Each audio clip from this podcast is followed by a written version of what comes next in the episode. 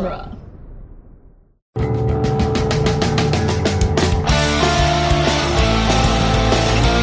In the world of Hollywood, movies get greenlit and redlit. They get remade and rebooted.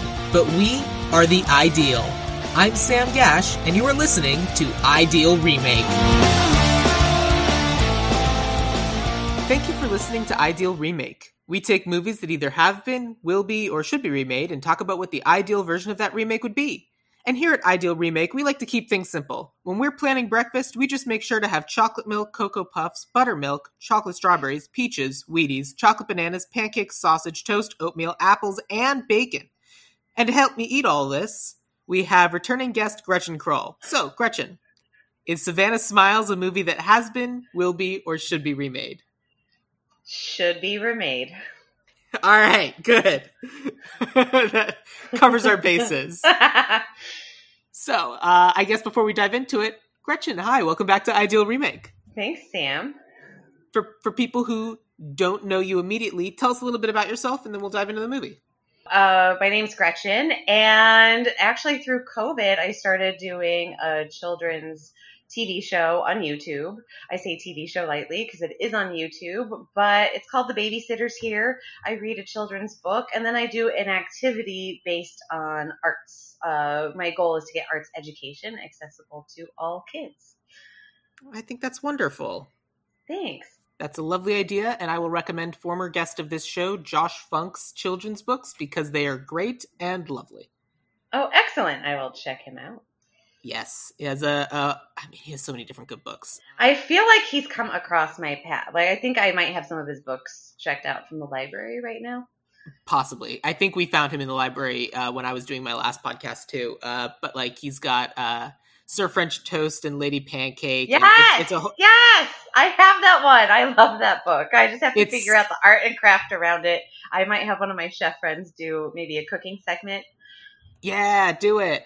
Because sometimes I veer off from the arts. Like I've done a couple episodes with mindfulness or STEM activities versus artsy activities. But anyway. I like it. Good. I'm glad you found that one. It, that's amazing. He is. it's great. a fun book. yeah, I I loved it so much. Um. Okay. So cool. So then let's talk about this movie. So we're talking about Savannah Smiles, and I've been asking around, and I can't say no one, almost no one has ever heard of this movie. So I have to That's ask, where did that's you first of- see this? That's why you picked it, I'm sure.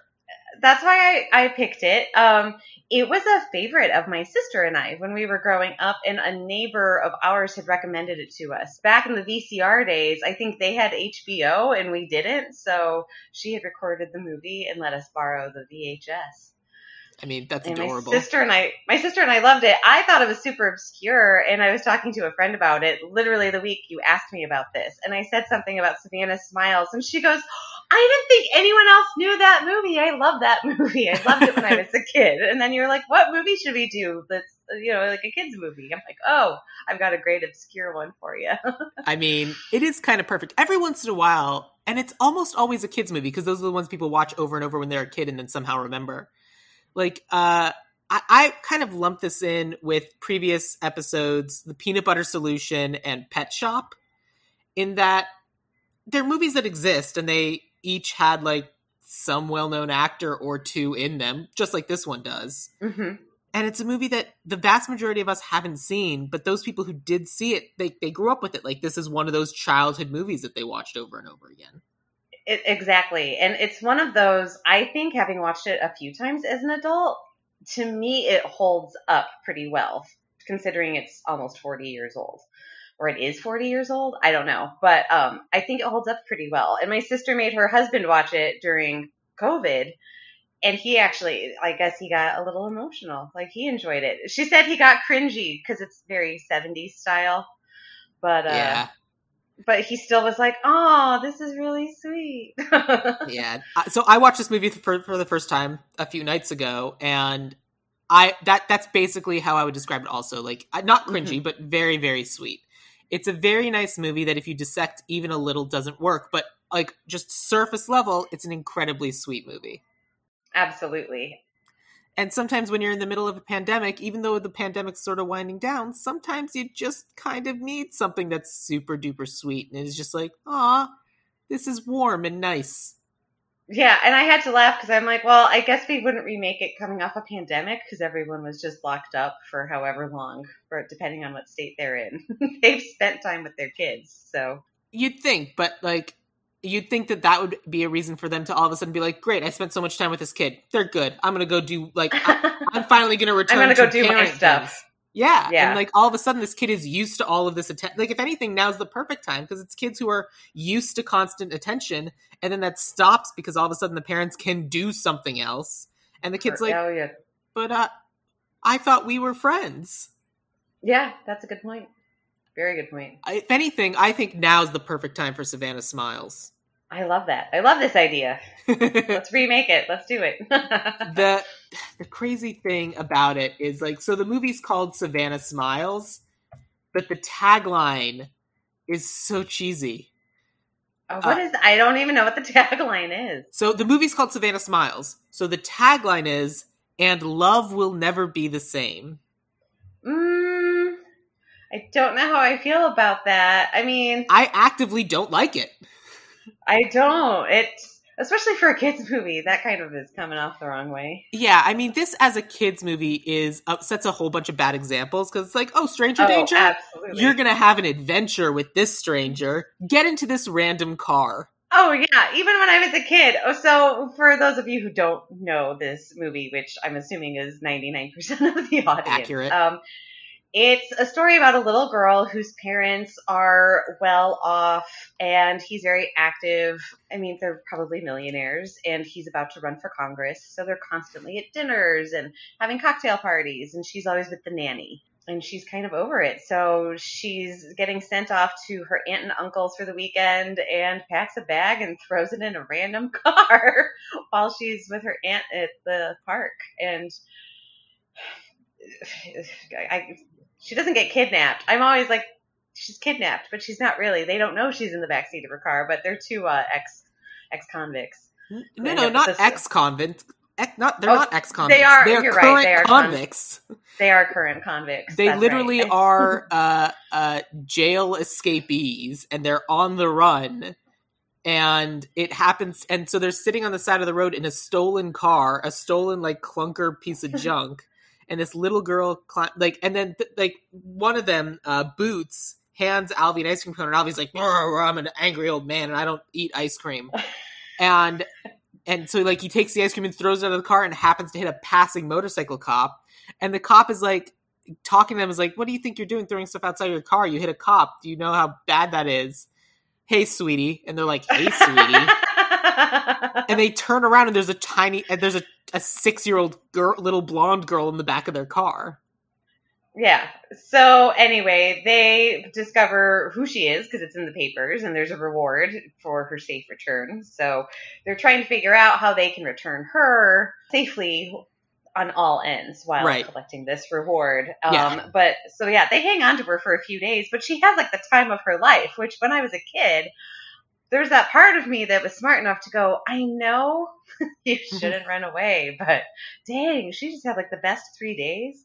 I think she got Cocoa Puffs for breakfast. My mom wouldn't let me have Cocoa Puffs for breakfast. This cocoa puffs and and chocolate milk yeah, that's Exactly. double chocolate well the other crazy thing is that like she literally gets the idea to run away from watching an episode of little rascals on tv oh, that's right. That's so right. literally something on tv teaching a kid to run away is now on tv potentially teaching kids to run away Absolutely. and like the the basic premise of this movie is that she is so adorable and so sweet that these two criminals like their hearts just melt and they just want to make sure this little girl is happy. And boots is the one who all of a sudden is like yeah we got to take care of her. She's a kid. We got to do the right thing. And like gives up crime gets a job in order to like take care of this kid. And alvy's the one that's like no this kid is just the money to me. That's all i care about. And then when Boots runs an errand to go pick up things, uh, Alvy spends time with this little girl, and she's just so sweet that he's like, "All right, you're cool. We're friends now." And just like they we both, hang out. they both reach a point where they care about this little girl so much they just want to make sure she's safe, and they want to get her back to her family in a way that they don't get arrested, but they also don't care about the money anymore. And it was a lot. And it's it's a lot of money for any. It's a lot of money now. I can only imagine how much money that Yeah. was forty years ago. Exactly. And because even when she does, spoiler alert, when she gets returned to her parents and they're dealing with the authorities, Alfie says, I hope no one ever tells her that we're actually the bad guys. No, Boots says that. Oh, well, either way, whoever said it, it's like the bad guys were like, I hope she doesn't find out that we were these bad guys that she happened upon. And they do tell her at some point, they're like, you can't do this again because the next Yeah. time you won't be so lucky. Like, that's Like- great you wandered into our car, but they literally have a whole conversation about stranger danger, and they're like, "Yeah, don't talk to strangers. You know us now. Right now, we're not strangers, and we're being good to you. But you got so lucky, kid. You got super lucky. And I mean, what's funny to me is even when I was little and I would watch this, I'm like, I don't know why she picked their car. Probably because the windows were down. I'm sure she was practical that way. But Yeah. it's this junker. People, if you haven't seen the movie, this car is like running on its last like couple legs. And So I I'm will like, s- I would be picking the Porsche. I'd be like, oh, they got some money or the Mercedes. Like, you know, kids I don't hit the- think in that that way. Oh, you'd be surprised. Uh, that's fair, especially. I mean, that's fair. And this kid, this kid grew up pretty damn privileged. Um, but like, she would know the difference. She'd be like, "Oh, that's a Chrysler." No, oh, a Mercedes. I will say bef- before we go further, and like, I mean, we've said the end of the movie. It doesn't matter. This isn't a movie that can really be spoiled. But basically, like, if this is a movie you want, you feel like you want to watch, it's a. It's, if you have Amazon Prime, it's free. It's available. You can go Yeah. s- watch it. Savannah Smiles. It's like an hour and a half, and it's very, very sweet. It is just like it's it's just a warm, friendly movie, and it's the sort of movie that is just nice. And if you want to watch a movie that's just nice, especially now, go for it. Savannah Smiles is a good one for you. Yeah, it's like there's really no unlikable people. I mean, maybe yes, the there dad. is. The dad is the most unlikable person. The, The dad, dad- is very The unlikable. dad and all of the cops. Yeah, yeah, they're all jumpy. They're they're jumpy. Um, but the well, dad, no, because we got to talk about it. So, like, so now now we're gonna get into weird spoilers. So, like, they figure out where this little girl is, and like the dad hires a special detective to come in, and he literally has a conversation with some of the other cops. He says, "We need to do this, this, and this," and the cops say, "We did that, we did that, we did that." And he's like, "Cool." So it's like I don't even need to be here, and they're like, "Yeah," but then they keep doing that, and then he keeps doing things like he calls in a special strike force to go after these guys, and basically their rule is we're going to kill Alvy because Boots will give up after we kill this guy. And they were going to do it. They literally fire the shot to kill Alvy that only happens to miss because he happens to bend down. They Yeah. were on multiple occasions just going to kill him and then hope the other guy surrendered and then take the kid. It is wild. You're practical because see, so the the this detective is played by Peter Graves, who we all know from Airplane fame. So in my head, I never take him too seriously. There's a I have a cognitive dissonance with him because I'm like, oh well, he's the guy from Airplane. I mean, it's a he, it's a serious part, and he is serious. Everything Sam just said is completely true. But a part of me in my head is like, and don't call me Shirley after he talks because he was an airplane, Yeah. which I also watched as a child. So you know, and like even in this movie where there's like he's the definitely the bad cop and there is also the quote unquote good cop the good cop Mhm. just kind of lets him the good cop says i don't think this kid was kidnapped i think this kid ran away based on the Yeah. evidence i'm seeing i think they just found this little girl and then he still stands by and lets the the other cops try to kill someone who is in this case completely innocent so absolutely, that would have to be reworked for sure. And I think nowadays it would be because I mean, people are smarter now. We we know that there's the good cops who would stand up and be like, Do "No, we? Because that hasn't happened. That's the that's the thing we've learned this year. The thing we've learned this year is that there are no good cops that are standing up. Like it's in, when uh, the dude got pushed over in Buffalo in June. The old man got pushed over and his head got cracked on the pavement, and then the two the cops who pushed him over uh, got suspended. The rest of the precinct went on strike in defense of the cops that pushed over an old man. No one stood up against the cops that were like, no, no. No one said, hey, don't do that. It, it, it was the other way. That's true. Well, I have a friend who's a cop, so I've heard some stories from the flip side about how they've had to stand there during certain protests getting yelled at and spit on, and they cannot do a thing, and they're doing overtime because. That's that's fine. Yelled at and spit at is one thing. You can go home after that. You can't go home after being shot. True. True. So it's it, it, di- di- different different weapons.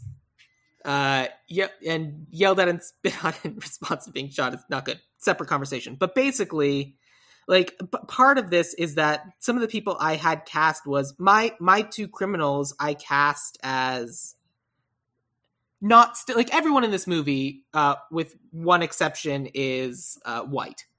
Um, and so I I made my two criminals not white, and I so because part of the reason would be like See, but my problem with that because I was going in that direction, and I was like, wait, but then if I, oh, I, well, I didn't want to make the bad guys, the quote unquote bad guys, minorities either. It got tricky. it did. I also, Har- I also in my head ended up going more comedic, like oh, I it a- also went super comedic.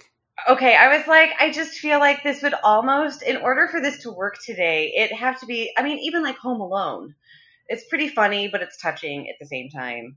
Um, and we all know we shouldn't skip our flight, so we can just hang out at home and fight off the bad guys.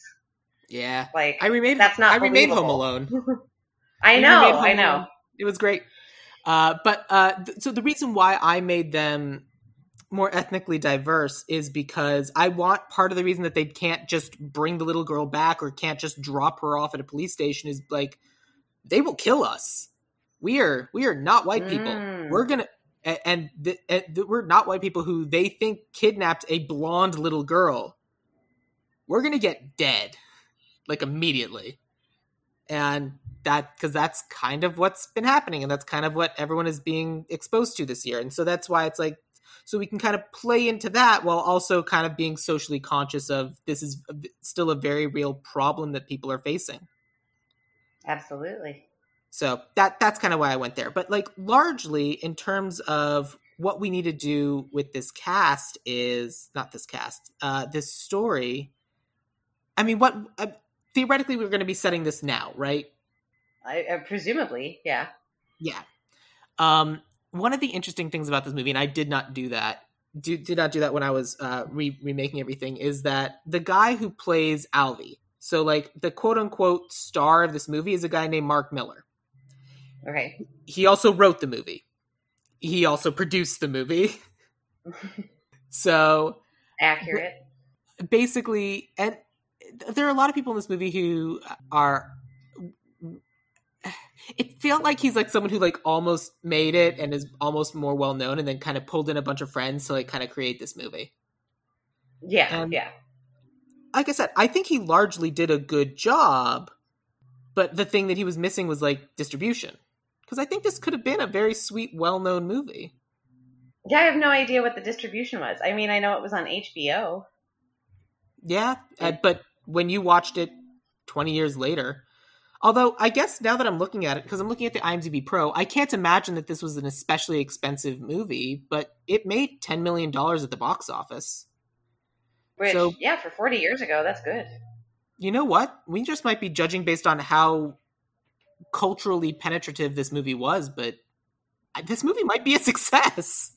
It might have been a success. I actually just read a great, great quote about success or like failure, success. I'm going to digress for a hot second. Paul Williams, who wrote the music and the songs for the Muppet movies, including The Rainbow Connection.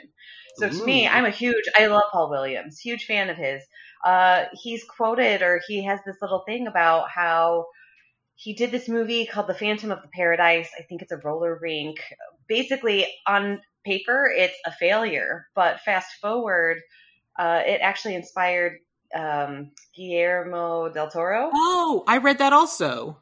Yeah, so it's like just because on paper it's a failure doesn't mean you didn't inspire someone, and it's like maybe it's not a failure in some other way. So there's a there's everybody's little bit of inspiration. Oh, Savannah man. Smiles, maybe not great on paper, but Was it- inspiring children? Was it also Daft Punk that he also inspired? Like he inspired it inspired an I album. I think there was something with Daft Punk. The, Yeah. the- I think I read a more abbreviated version of the quote, The- but the version I read, ta- like he was also talking about how like he was getting like like had just finished working with Daft Punk or something because like this this thing that he wrote had inspired them for some reason, and then like the reason why he was working with Guillermo del Toro twenty years later is because he was at a premiere and this one little kid went up and asked him to sign the poster. I love your Phantom of the Paradise movie. Yeah, yeah. And it's adorable and i love stuff like that. And yeah you, ne- you never know what little thing you're going to do is going to inspire people. Like say you made a little rascals episode in the 50s and all of a sudden the 80s it inspires a little girl to run away from home. I mean isn't that everyone's goal? Getting kids to run away from home. Yeah. Absolutely so we talked a little bit about kind of like the main like the villains of this movie but we didn't talk about the parents because the mom the, the mom is kind of there with the dad and she maybe should have stepped away from the dinner when her child was asking for her. Uh, her yeah. friends at dinner were like, "He's in the middle of a story. I don't know a single How parent." How could you do that? Yeah, I don't know a single. Well, that's a lie. That's a lie. So, I mean, I worked an event once, and the parents didn't even know. The well-known parents didn't know where their well-known kids were that day. It's like, oh, how are the kids? Oh, I think this one might be in New York right now. The other one. So, I mean, people really don't have tabs on their kids at a certain level in society. I mean, that's what the help is for. That's exactly. They have the help. Yeah. And I mean, the mom comes around, but it takes for the little girl running away for her to realize this is impacting her to that extent. Yeah. It's also very much the Hollywood thing of like, this is the mother. She must care. These are the rules. You yeah. can't, you can't have an uncaring mother in a hollywood movie. Meanwhile the dad is like yeah get her back whatever. Or like yeah yeah we'll get the de- we'll pay for the detective to get her back. Yeah i don't need my city police. I can pay for someone better. Yeah I'm on and, it. and he's more concerned about like his image. Like that's all he cares about. Like when they're at oh, dinner oh, yeah what, what, during the dinner when the health comes up and says, "Hey, your daughter's asking to see you," and the friend goes, "He's in the middle of a story. Like, it's your husband. You've heard the story. You can go." Exactly. I feel like moms now would say that, and I don't know what family friend wouldn't be like, "Oh yeah, you should go take care Yeah. of your kid, who's who's fucking adorable, by the way, Yeah, seriously, like they got the cutest the kid. cutest little kid." Um, but th- so, and then that happens, and then the dinner ends, and the dad's like, "I can't believe our entire dinner was ruined," and the mom's like, "What are you talking about?" At some point in the middle of the dinner, someone came up and said, "Our daughter wanted to see you." The Our nerve. daughter wanted a bedtime story. I can't believe it. Uh, crazy. Our two-hour long wanted to dinner was tucked in. yeah. Our two-hour long dinner was interrupted by five seconds of a, a daughter's desire to see her mother, and it's just like, oh, okay, this is just a bad person. This is a bad human being. It's so bad, and it, it made me laugh. There's a there's an old movie also from the '80s called "Seems Like Old Times" with uh, Charles Grodin, and he's also running for Senate or the DA or something political. I can't remember. Uh, but Goldie Hawn plays his wife, and Chevy Chase is her ex-husband, and he's on the lam. he just ends up crashing the dinner, and it's this total disaster. So I had to think of during Savannah Smiles when he's like, this dinner was ruined. I'm like, you should see this movie with Chevy Chase where he totally destroys this dinner. That's very political. It's like, the dinner was far from destroyed, dude. You need perspective. Yeah, like literally no one noticed. And like so and then so that's a bad thing that he does. And then later in the movie When he when burns like the letter. he burns the letter. Like literally Well, first of all, actually, I don't blame him for burning the letter because, I mean, that's the plot and it shows how awful he is. I'm more mad, actually, at the housekeeper because she knows he's a douche. She knows he's the bad guy. But the housekeeper goes to him. The housekeeper now would go to the mom and be like, yo, on the down low, I found this, but, like, I just thought you should know. Yeah. Because the mom never knows about the note. And, I mean, That's true. And that's part of that's part of the problem. So like basically Yeah. what happened the note is Savannah leaves a note saying, I am running away. Like in her handwriting, she wrote a I'm note, running away "I- because with a frowny face. Yeah. She doesn't oh even, yes, you're right. she I'm doesn't even running away because sad. Because sad. Because sad Uh, face. Which I guess when you're four and learning how to write, that's all you can do. Right. And so the dad who's like, well, I've already hired and made it this whole big thing about how my daughter was kidnapped. I can't project the appearance that my daughter was unhappy here and that's why she left. So obviously I'm going to burn this letter. And Faces no repercussions for his actions. No, which is The bad awful. guy And- in a kids movie is never punished. And the thing is, it's like, I mean, what kid doesn't at some point contemplate running away from home, even if it's just for a brief second? Yeah, Like, all you know. kids think about it. That's why we need Yeah. to have episodes of Little Rascals and movies like Savannah Smiles to really inspire how easy it is to just jump in a car and go. I think, see, I didn't have a suitcase, so I was like, well, I Ah. don't know what I put my stuff in. That's the difference Uh. between those rich kids with their fancy suitcases. Uh, and uh, she runs kids with their away- Snoopy, Snoopy Snow, uh, her Snoopy. Her- her Snoopy. Sno- Yeah, she's at some point. At some point, she's wearing Disneyland like Mickey Mouse ears. She has a Snoopy suitcase, and then she runs away while wearing a fur coat. Absolutely. I mean, it looked faux, but still. But still. This this family, you think this family would put their child in a faux fur coat? I mean, No, no. 40 years ago, that's a little borderline. Yeah. Well, I think because she's a kid, they make sure to have that fur coat only made out of baby animals because she's a kid. Of course. Yeah, Yeah. It's, it's uh, the action. Fox, don't worry.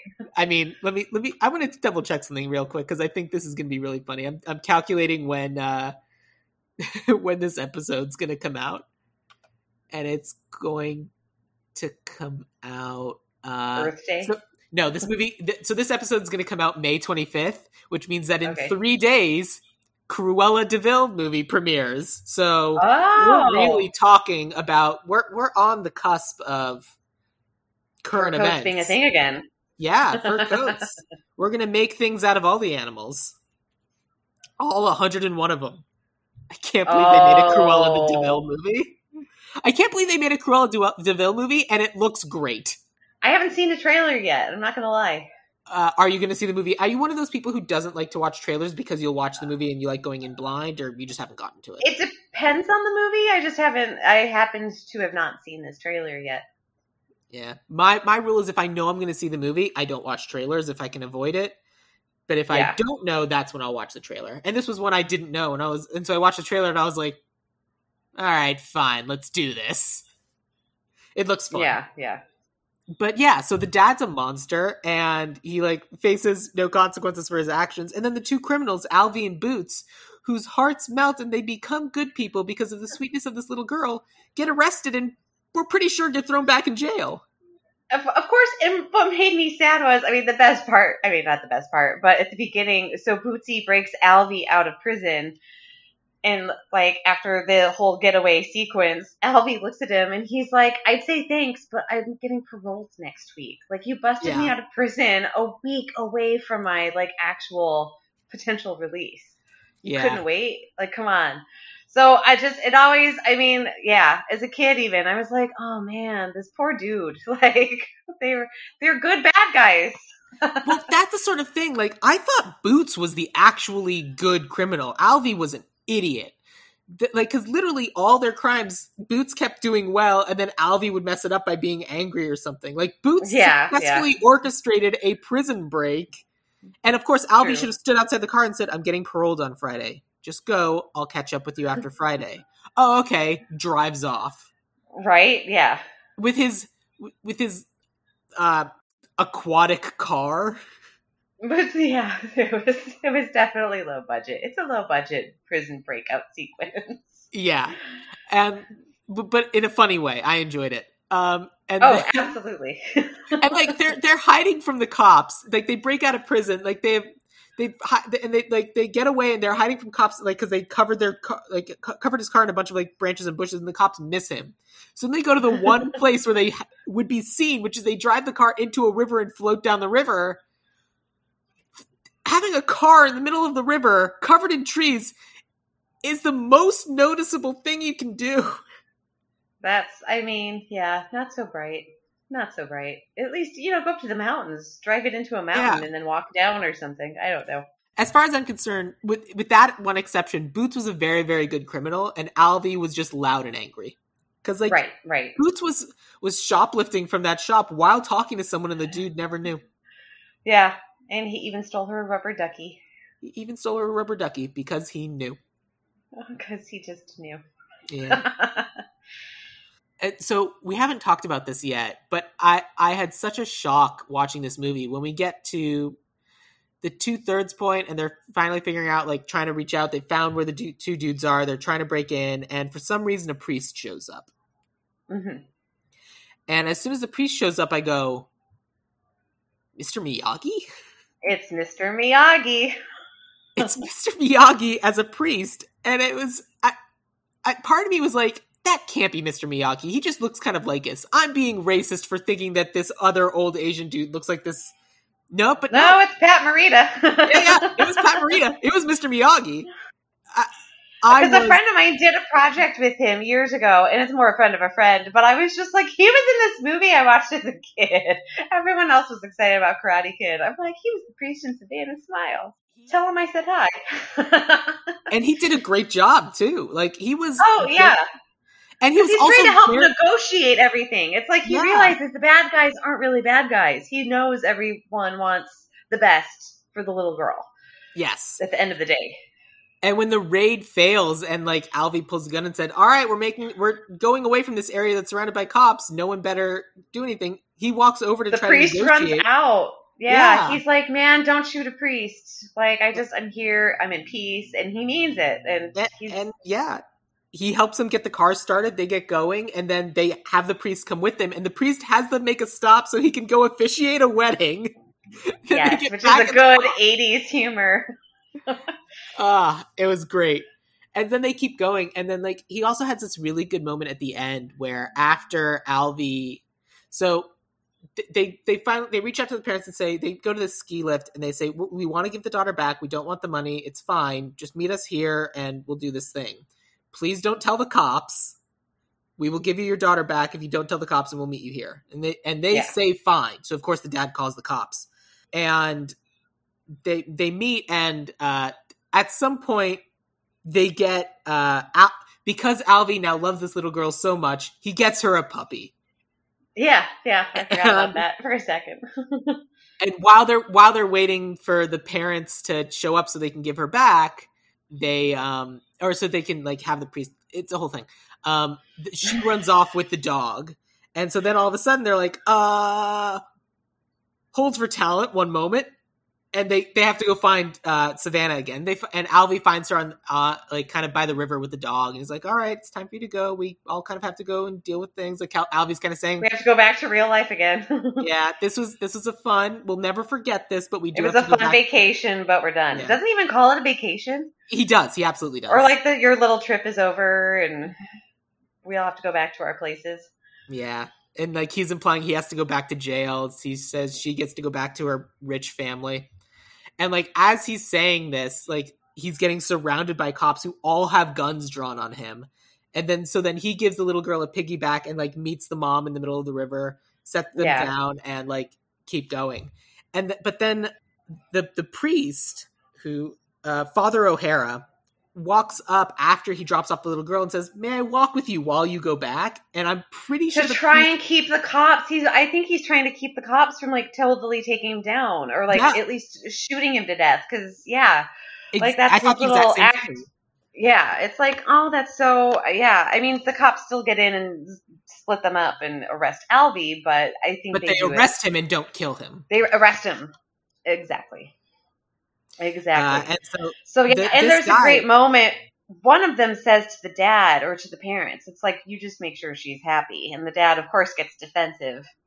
It's like the the, the bad guys are like, "Your kid did this because you're dicks," and Yeah. the dad's like, "What?" And the mom's like, "Yeah, by the way, I'm also out." like she up and leaves. So it's like, Yeah. oh, okay.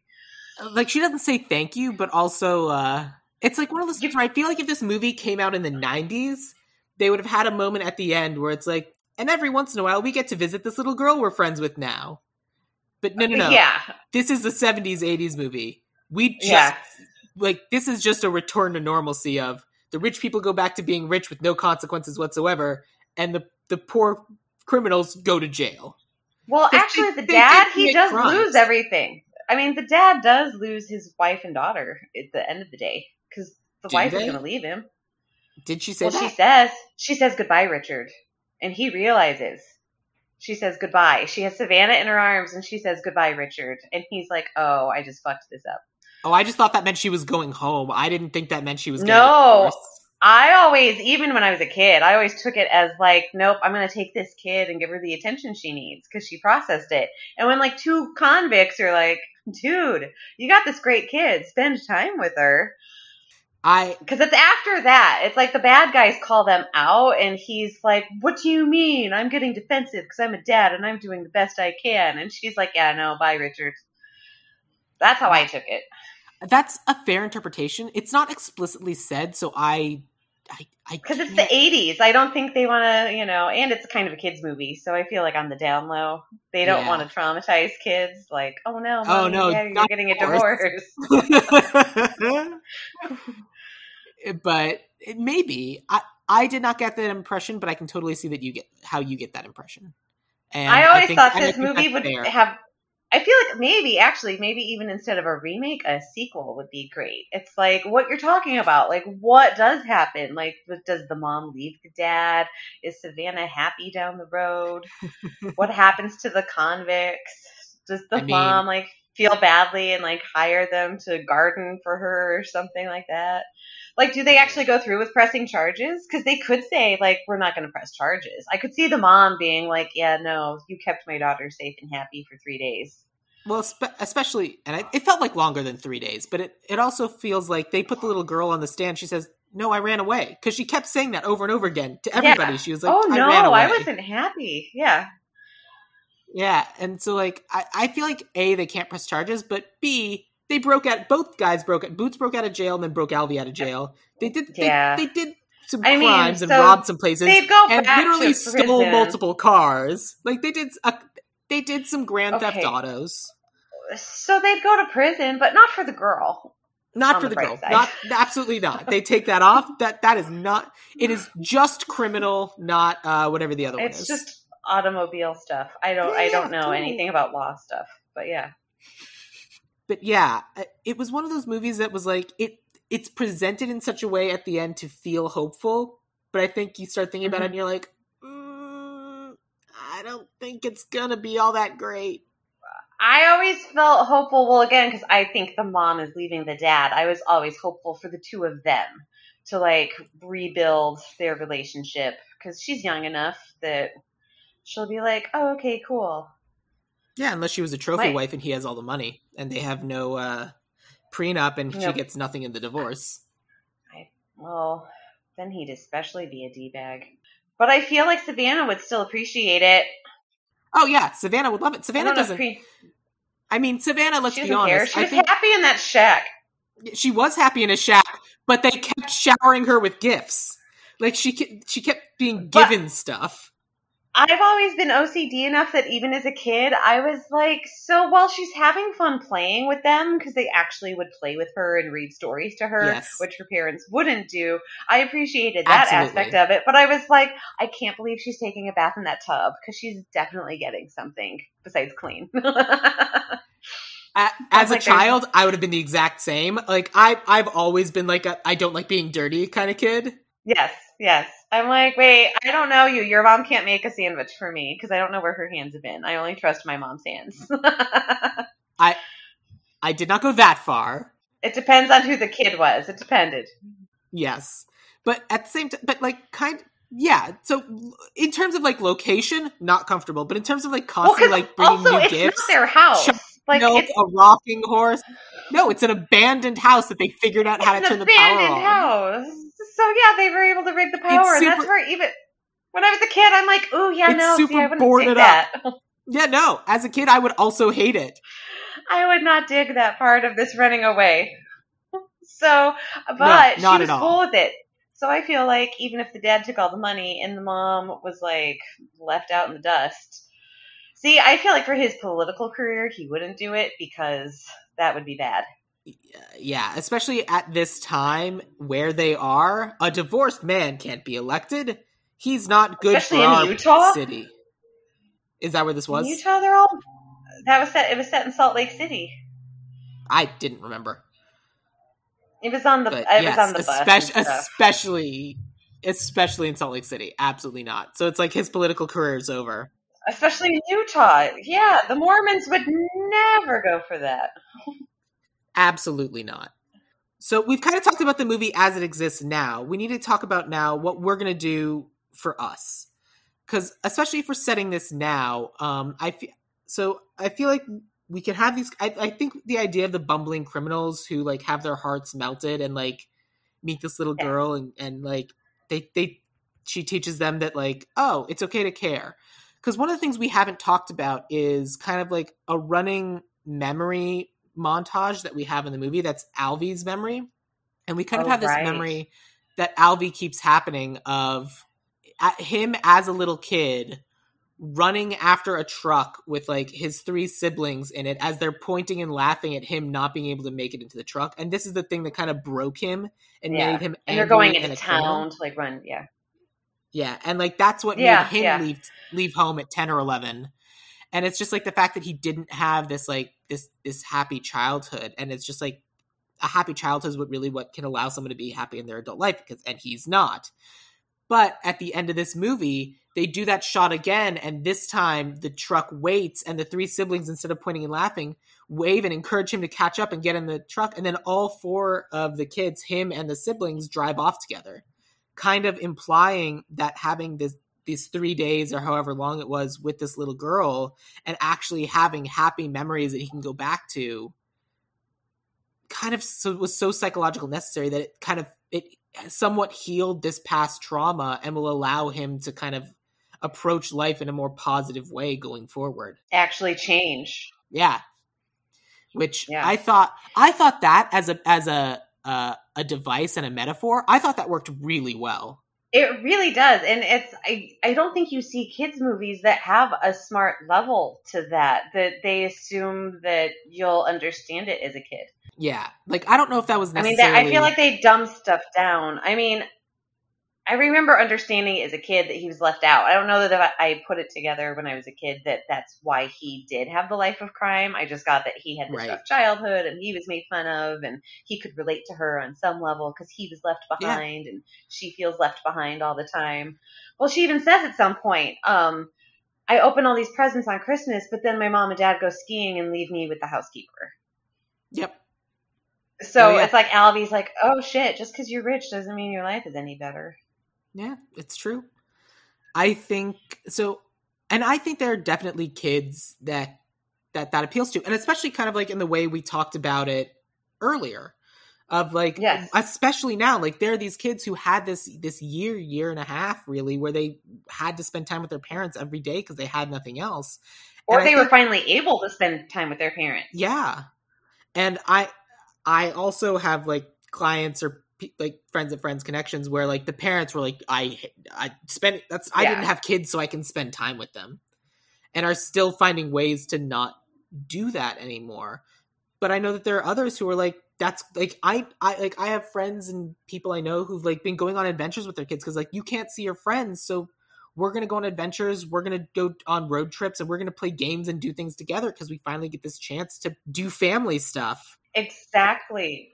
We're going to make the best of homeschool. And one of my friends who was doing homeschool, even the other day, um, she said they're only young ones. They have spring fever. So instead of keeping them in front of the computer today, we actually went on an adventure and she took them to, you know, whatever yeah farm to go run around and look at like different flowers that are blooming for the first time this year and all of that. She's like, they're only kids once. So we'll catch up on Saturday and Meanwhile, I I know of people who instead of doing that, uh, just jumped on a private jet and went off for a weekend and left kids with the babysitters.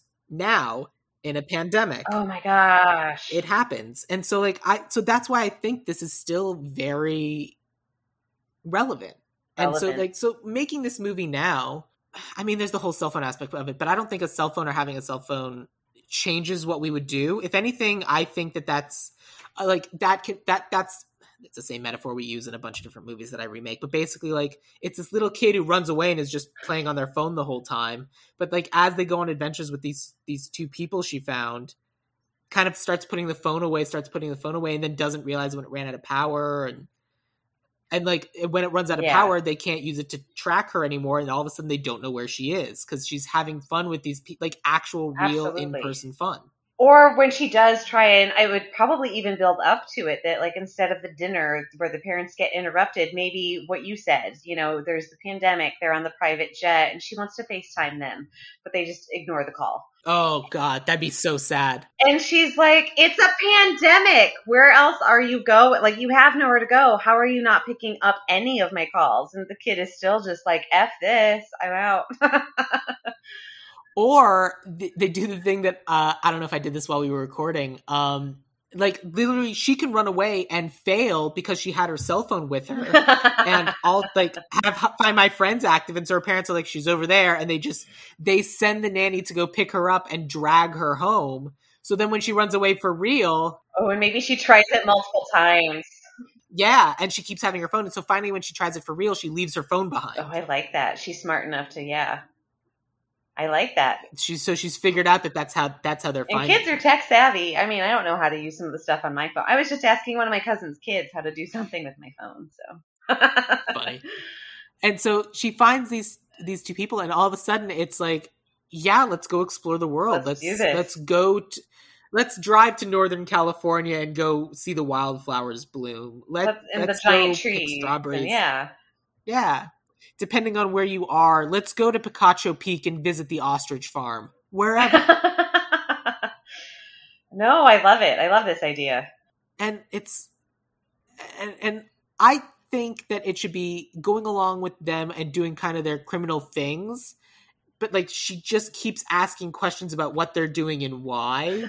and like when like why are we going to the store? Becomes, but why are we doing this? why are we leaving so fast? I was having fun. yeah, I was having fun talking to the pharmacist. Why are you? Why do? Why are you making me leave?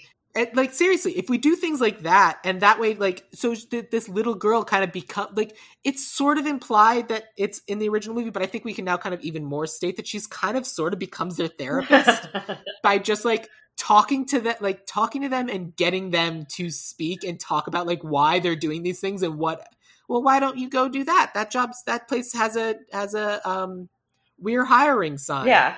I don't want to wash dishes. Why? I don't like answering to people. You're in the back. You won't talk to anybody. Whatever like stuff like yeah. that. And it's just like this little girl is just like the the the list the listening they are the attention that she's always craved and she's the listening ear that they've always craved because they don't listen to each other. Yeah no they're bumbling idiots basically. Yeah and they're kind of like doing their own things and doing crimes and it's everything's at a heightened well we have to get the thing done. But they don't like sit and talk to each other but now all of a sudden they have someone who just wants to listen to them and it's everything they've ever wanted. I love it. So my one, one of my changes is that I would keep them on their crime spree because I, I, think that's. Funny. I love that. That would be funny, and that goes along. So in my mind, I'm like, I feel like I'd heighten the comedy, kind of.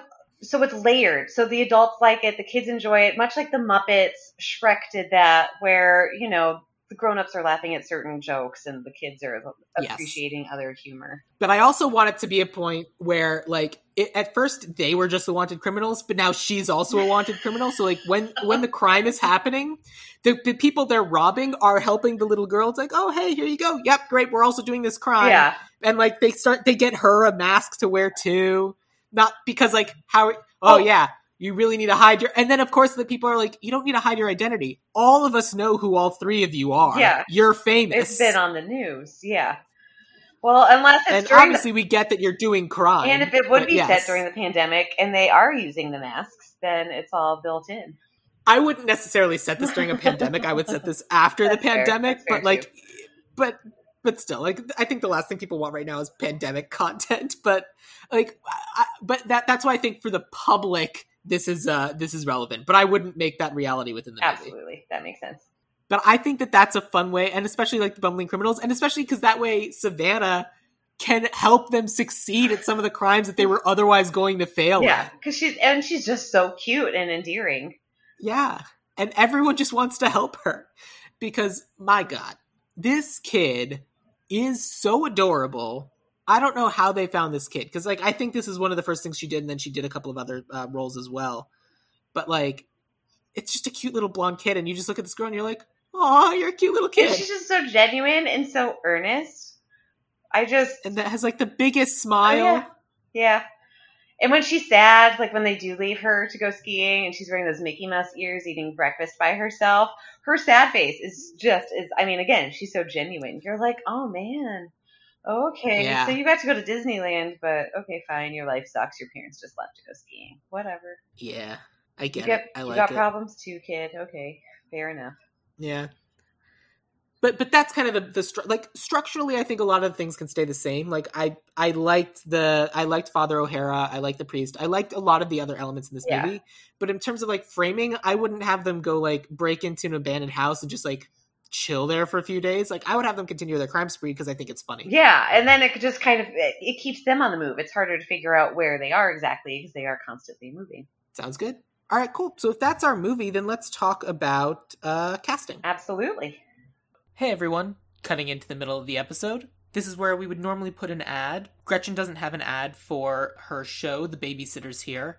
So I wanted to play you the first little bit of one of the episodes. And if you're someone with kids or someone who enjoys content for kids, then maybe this is a channel you want to check out on YouTube. It's very cute and I think it's worth your time. Here we go.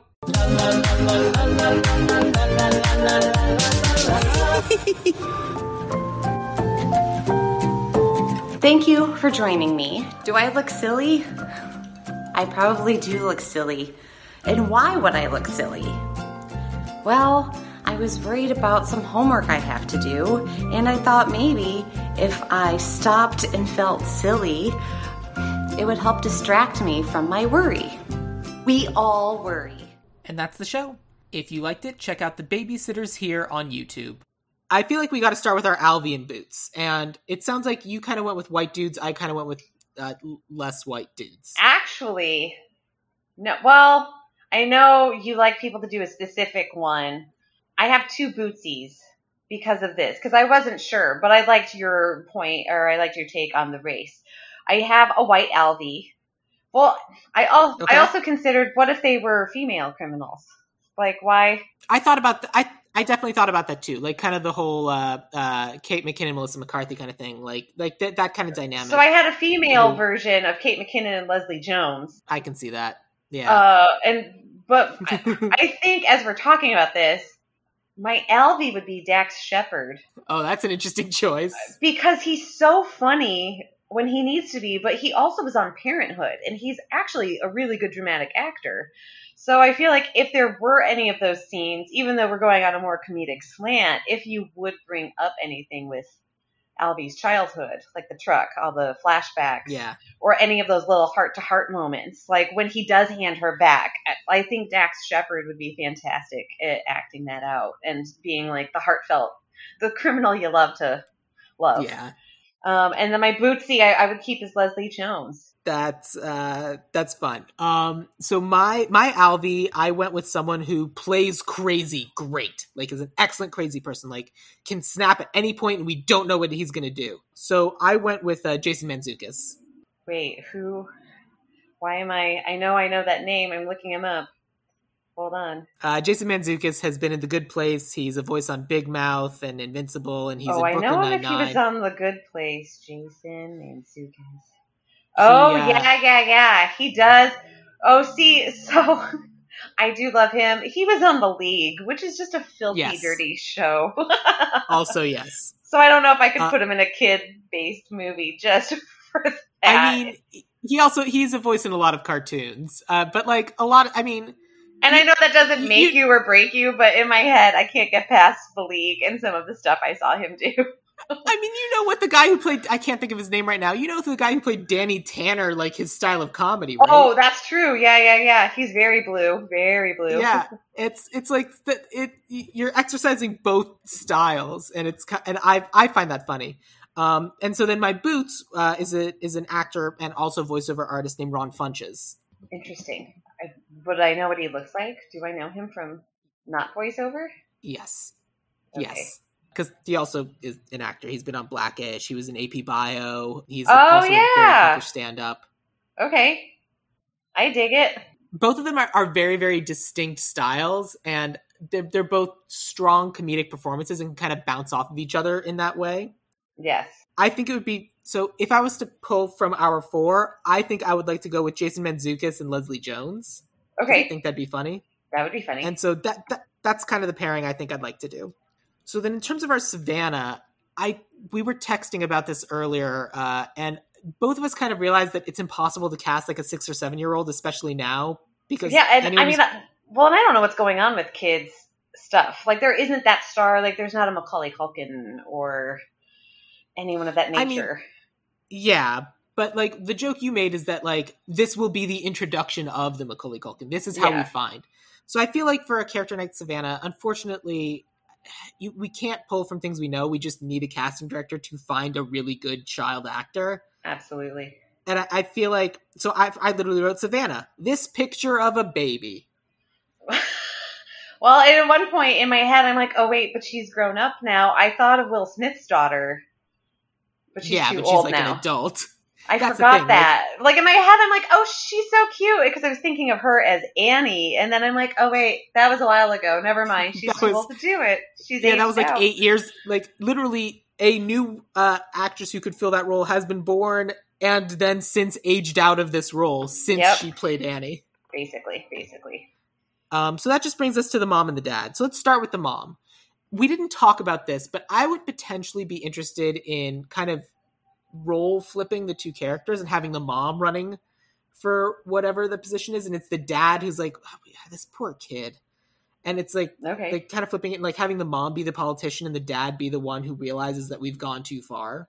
That's. I feel like my casting could go either way on that because I kind of debated that as well.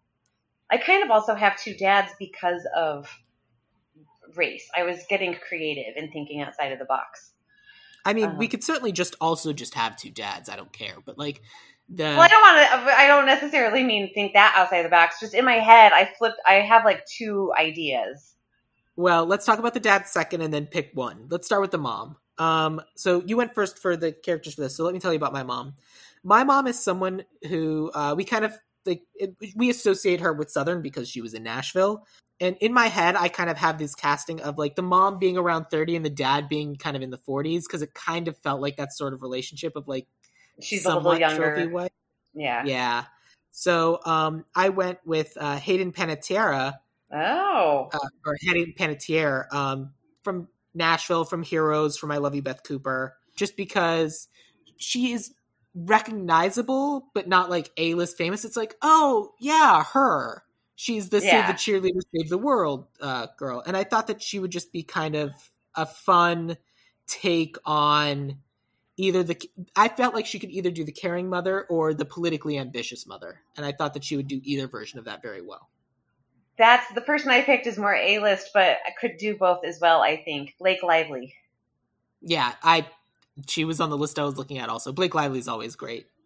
I think she's fantastic. Well, and that's where my dad comes in. It's kind of stunt casting to have Ryan. You're going to do Ryan Reynolds, aren't you? Yeah. I But I also have an interracial. Yeah. I have a I have a, a black dad, so we could do an interracial couple, and then there would be an interracial child. we're not going to do Ryan Reynolds. Who did you have uh, as your other option for a dad? Leslie Odom Jr. I don't know who that is. One He second. is the original Aaron Burr in Hamilton, if anyone's watched that on Disney Plus. But he's been working a bunch. What?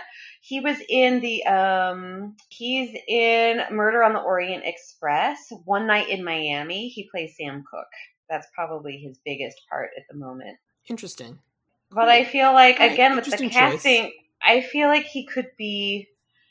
I feel like he'd be good at being either way. You'd go with it. If you wanted the dad to be ambitious, he could do that. If you wanted the dad to be the more gentle, understanding one, I think he could do that as well. Yeah. Um, I kind of had a similar kind of casting. Um, the the actor I have, he he's in 300, but you wouldn't recognize him, and he's also kind of more recently been in Westworld, and that's kind of like his his more recent uh, success. Uh, he's an actor named uh, Rodrigo Santoro. Oh yeah, yeah, yeah. I like him. Wasn't he in Love Actually? So- yes. Y'all, he's the hot guy that Laura Linney wants to hook up with in Love Actually. Oh, I didn't realize. Got it. I Yeah. didn't realize that was him. That's him. That's I just saw him in something else, and I was like, "Isn't that the hot guy from Love Actually?" Not that he's just the hot guy from Love Actually. I don't want to, but okay, He's I can get on the- board with that. okay. So yeah, so that that that's kind of who I had in mind uh, for the family because like in terms of the casting for this, I, I don't like this being too distracting, but yeah, we can come back to that. Who did you have for? I so we had kind of the, the two investigators, the decent one, and then the and then the definitely worse one. So I don't know if you cast uh, the investigators at all. I did only the one, the one that was Peter Graves, which was the bad one. Um, and I definitely went, I went with the more comedic slant because again, he can play it straight, but that comedy kind of comes out. Alec Baldwin. Ah, okay, that's not a bad idea. I'm happy to go with Alec Baldwin for that. Um, my option for uh, like the the whatever his original name was, I forget. Harland Dobbs was Jennifer Connelly. Oh, just because interesting. Can also be a very scary investigator type, and also it's Jennifer Connelly. So all of a sudden, this person gets out of a car, and you're like, "Oh, what's she doing here?" And you're like, "Oh no, she's here to to, to yeah to get shit done." Yeah, but I'm perfectly happy to go with uh, Alec Baldwin. For the other one, I was like, I want someone who like kind of comes off as scary, but is kind of starting to realize the cracks and the flaws in the system, and is and is literally witnessing it play out in front of him. Yeah. But would but could also theoretically just like kind of stand by and let it happen. I saw him originally in Luke Cage, but he's also probably more well known for being in Sons of Anarchy. It's an actor named Theo Rossi, T H E O R O S S I and he in in uh, in Luke Cage he plays the, the dude with sunglasses, and he's great, and he plays that kind of character really really well. But he also like has a depth to him that I, I find very compelling, and so I thought that he'd be a good actor uh, for this role. So perfect. I don't have anyone, so yeah. So that uh, works. Uh, do you have Do you have anyone for Father O'Hara? I do. Josh Radnor Ooh. of How I Met Your Mother fame. I feel like again he'd be good at walking that line of being a little more heartfelt and dramatic if need be, but he's also mm-hmm. been on a successful sitcom. So I went a different route for that because it's a role that was originally played by crap, what's his name? Pat uh what? Pat Morita. Thank you, Pat Morita. And I was like, I want to do someone who'd be like be proud of like filling Pat Morita's shoes. Like someone who'd like be like, oh, I want to follow in like kind of the Pat Morita legacy especially because like in my racist brain, I was like, oh, he actually talks like Mr. Miyagi. They got someone with that, like, who, who, I, in my head, I was like, oh, he actually has that accent. And of course he doesn't because he's an actor and he's an excellent actor. And so when he like shut up and he started just like accentless, just American dialect, I like just my stupid brain was like, oh, that's why it's not. And of course it is. And he has this whole other career. But I wanted someone who would be could kind of like follow in the Pat Morita shoes. And so I went with a, an actor named BD Wong. Oh, I love BD Wong. I mean, the, he's just fantastic. He's in Father of the Bride for crying out loud, and just yeah, the man never. He's in a bunch of different things. He's fantastic. And so, like, how how rare is it in a movie, especially from the '80s, to have like a, a non-white person playing a role, and it's a role that has nothing to do with the fact that they're not white. It yeah. just he happened to be of Asian descent, and I thought that that was like, oh, and that his last name was O'Hara. It was just like, yeah. oh, okay, they didn't care. They, I loved it. They just got this other guy, and I they loved it, and I was like, I don't want to take that away and replace it with a white dude. Sorry. So that's why I wanted to give it to BD Wong. That's fair. I figured I had done balancing out in other departments, so it, Josh Radnor just kept popping into my head. But BD Wong, I dig that. That's cool. Cool. Uh, then let's talk about writer and director. Do you have a hyphenate or do you have a separate writer director? I I don't have anyone. I don't know. I don't know who's up on family stuff. I didn't I didn't do the research probably is basically what it comes down to. In my head, if he was alive, I would say John Hughes, but that's cuz he John always Hughes he was good at yeah. yeah. And it's the right time period. The, I will say the writer was the toughest one for me to find. I had the hardest time because in my head I really wanted it to. So in my head, like I found the director pretty easily. Okay. Um, because I just wanted someone who can do sweet movie, uh, inoffensive movies, because that's mm-hmm. really what this movie is. Yes. Um, and so I found a director for that super easy. But then I, because it's a movie that's called Savannah Smile and it's about this little girl, I kind of wanted someone who like, I, I wanted a female writer who could write a little girl because at one point she was one. And so I I also had a hard time, but I also wanted someone who could do the comedy. And it was just this interesting mix. I ended up finding this writer who I couldn't believe I'd never heard of before, but she was one of the writers on. Do you, did you ever watch Pepper Ann growing up? No, I think that's after my time. Fair, but she so she wrote on Pepper Ann, which was this cartoon, but she also like created Don't Trust the Bee in Apartment Twenty Three. Oh, she wrote okay. on Mal- she wrote on Malcolm in the Middle. She's like the executive producer or something on Fresh Off the Boat. She is a very talented comedic writer, but also has her like has done these like sweet family movies. And I'm I meant to look up how to pronounce her name, but I'm going to do my best. Nahnatchka Khan is the name of the writer. Nahnatchka Khan. okay. N A H N A T C H A, and then Khan is K H A N. Excellent. And I just thought that she would be because of her experience doing this comedy. Because I think at the end of the day, this is a family comedy movie. This is a sweet, inoffensive family comedy. And while she did write a, a show called "Don't Trust the Bee" in Apartment Twenty Three, I think uh-huh. she can also like. and She also worked on kids shows, and like can kind of like walk that balance in that line. And so I thought she'd be able to really craft a funny story that would be interesting and compelling. I like that because I mean, what we've kind of come up with through this whole process is it's a balance of a lot of things, Absolutely. And uh, because this is yeah, the sort of movie that you should be able to watch and like it just makes you feel warm inside. warm and fuzzy, and it makes you go, "Oh, okay." So our family may not have a mansion, but we do have each other, and Exactly. all that. Yeah. But also make it so kids don't want to run away from home. 50-50. Uh, Sam Gasch, enforcer of uh, children running away from home. absolutely. So then my director is he's done a bunch of movies, but like it's some some some hits, some misses. But the but uh, the one that kind of made me think of it was like Fifty First Dates. He's the director of Fifty First Dates. He also directed Adam Sandler's other movie, The Longest Yard. He's directed My Spy. He's directed a bunch of other things. He's uh, uh, a director named Peter Segal. Peter Okay. Siegel. Segal, yeah. And so I just thought he'd be he'd be kind of fun. It sounds like it because if I mean those Adam Sandler movies are kind of a lot of them are the same way where there is like a heartfelt message with that underlying sometimes slapstick comedy. Exactly. So, because I got a bunch of these, what I would like to do is I would like to make our mom Hayden Panettiere and then our dad Leslie Odom Jr. Okay, And are there any other roles that you cast that we missed? no, Cool. Then let No, me we- take you. we We've got our cast. Let me take you through our Savannah Smiles. Alvy is going to be played by Jason Mantzoukas. Boots will be Leslie Jones. Savannah, we're going to have to find a really cute kid. Oh, man. The mom will be Hayden Panettiere. The dad will be Leslie Odom Jr.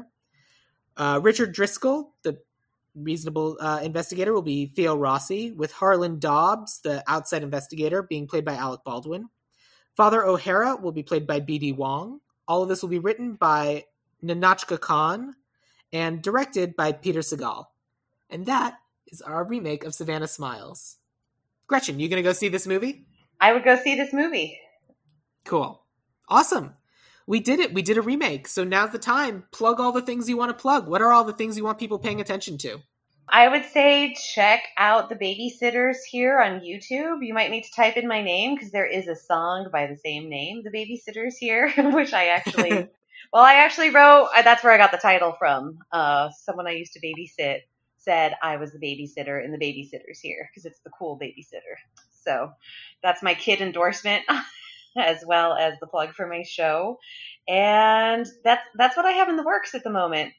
I have some other stuff behind the scenes, but maybe by the time this is up and running, I'll have more to plug, and you can type it in the comments. Well, I was going to say, do you have some social media you want people to follow? So if you, when you do have other things, they can find out there. Absolutely, at Gretchen Krull, one word, Gretchen Krull, K R U L L, on Instagram. Sounds good. I am at Sam Gasch on Twitter, S A M G A S C H, or you can follow the podcast Ideal Remake at Ideal Remake on Twitter or Instagram, but mostly Instagram, or you can join us on Facebook, Ideal Remake or Ideal Remake Podcast. Or if you prefer listening to your podcasts on YouTube, you can always subscribe to the YouTube channel or any of the other amazing shows on the Dueling Genre Network. Um, I just lost my train of thought. Oh, And if there's anything that you want to do for the show, uh, going on to Apple Podcasts and leaving us a five star review is incredibly helpful for this or any other podcast. And if you've got five, ten minutes and want to do a nice thing, that would be a very nice thing for, again, me or any show that you like. So, yeah, that brings us to the end of Savannah Smiles. Gretchen, thank you so much for A, bringing this movie to my attention, and B, being my guest today. Well, thank you so much for having me, and thank you for watching. I'm glad you enjoyed it. Yeah. So my last question to you is this: What is your favorite quote from the movie Savannah Smiles? my favorite quote. Oh gosh, I don't know. I can just hear her screaming. She's in the bathtub and she's like, Bootsy! and he just kowtows to her. And Alvy's all sorts of like, what just happened? he went from this hardened criminal to like kowtowing to the kid in the tub. Bootsy!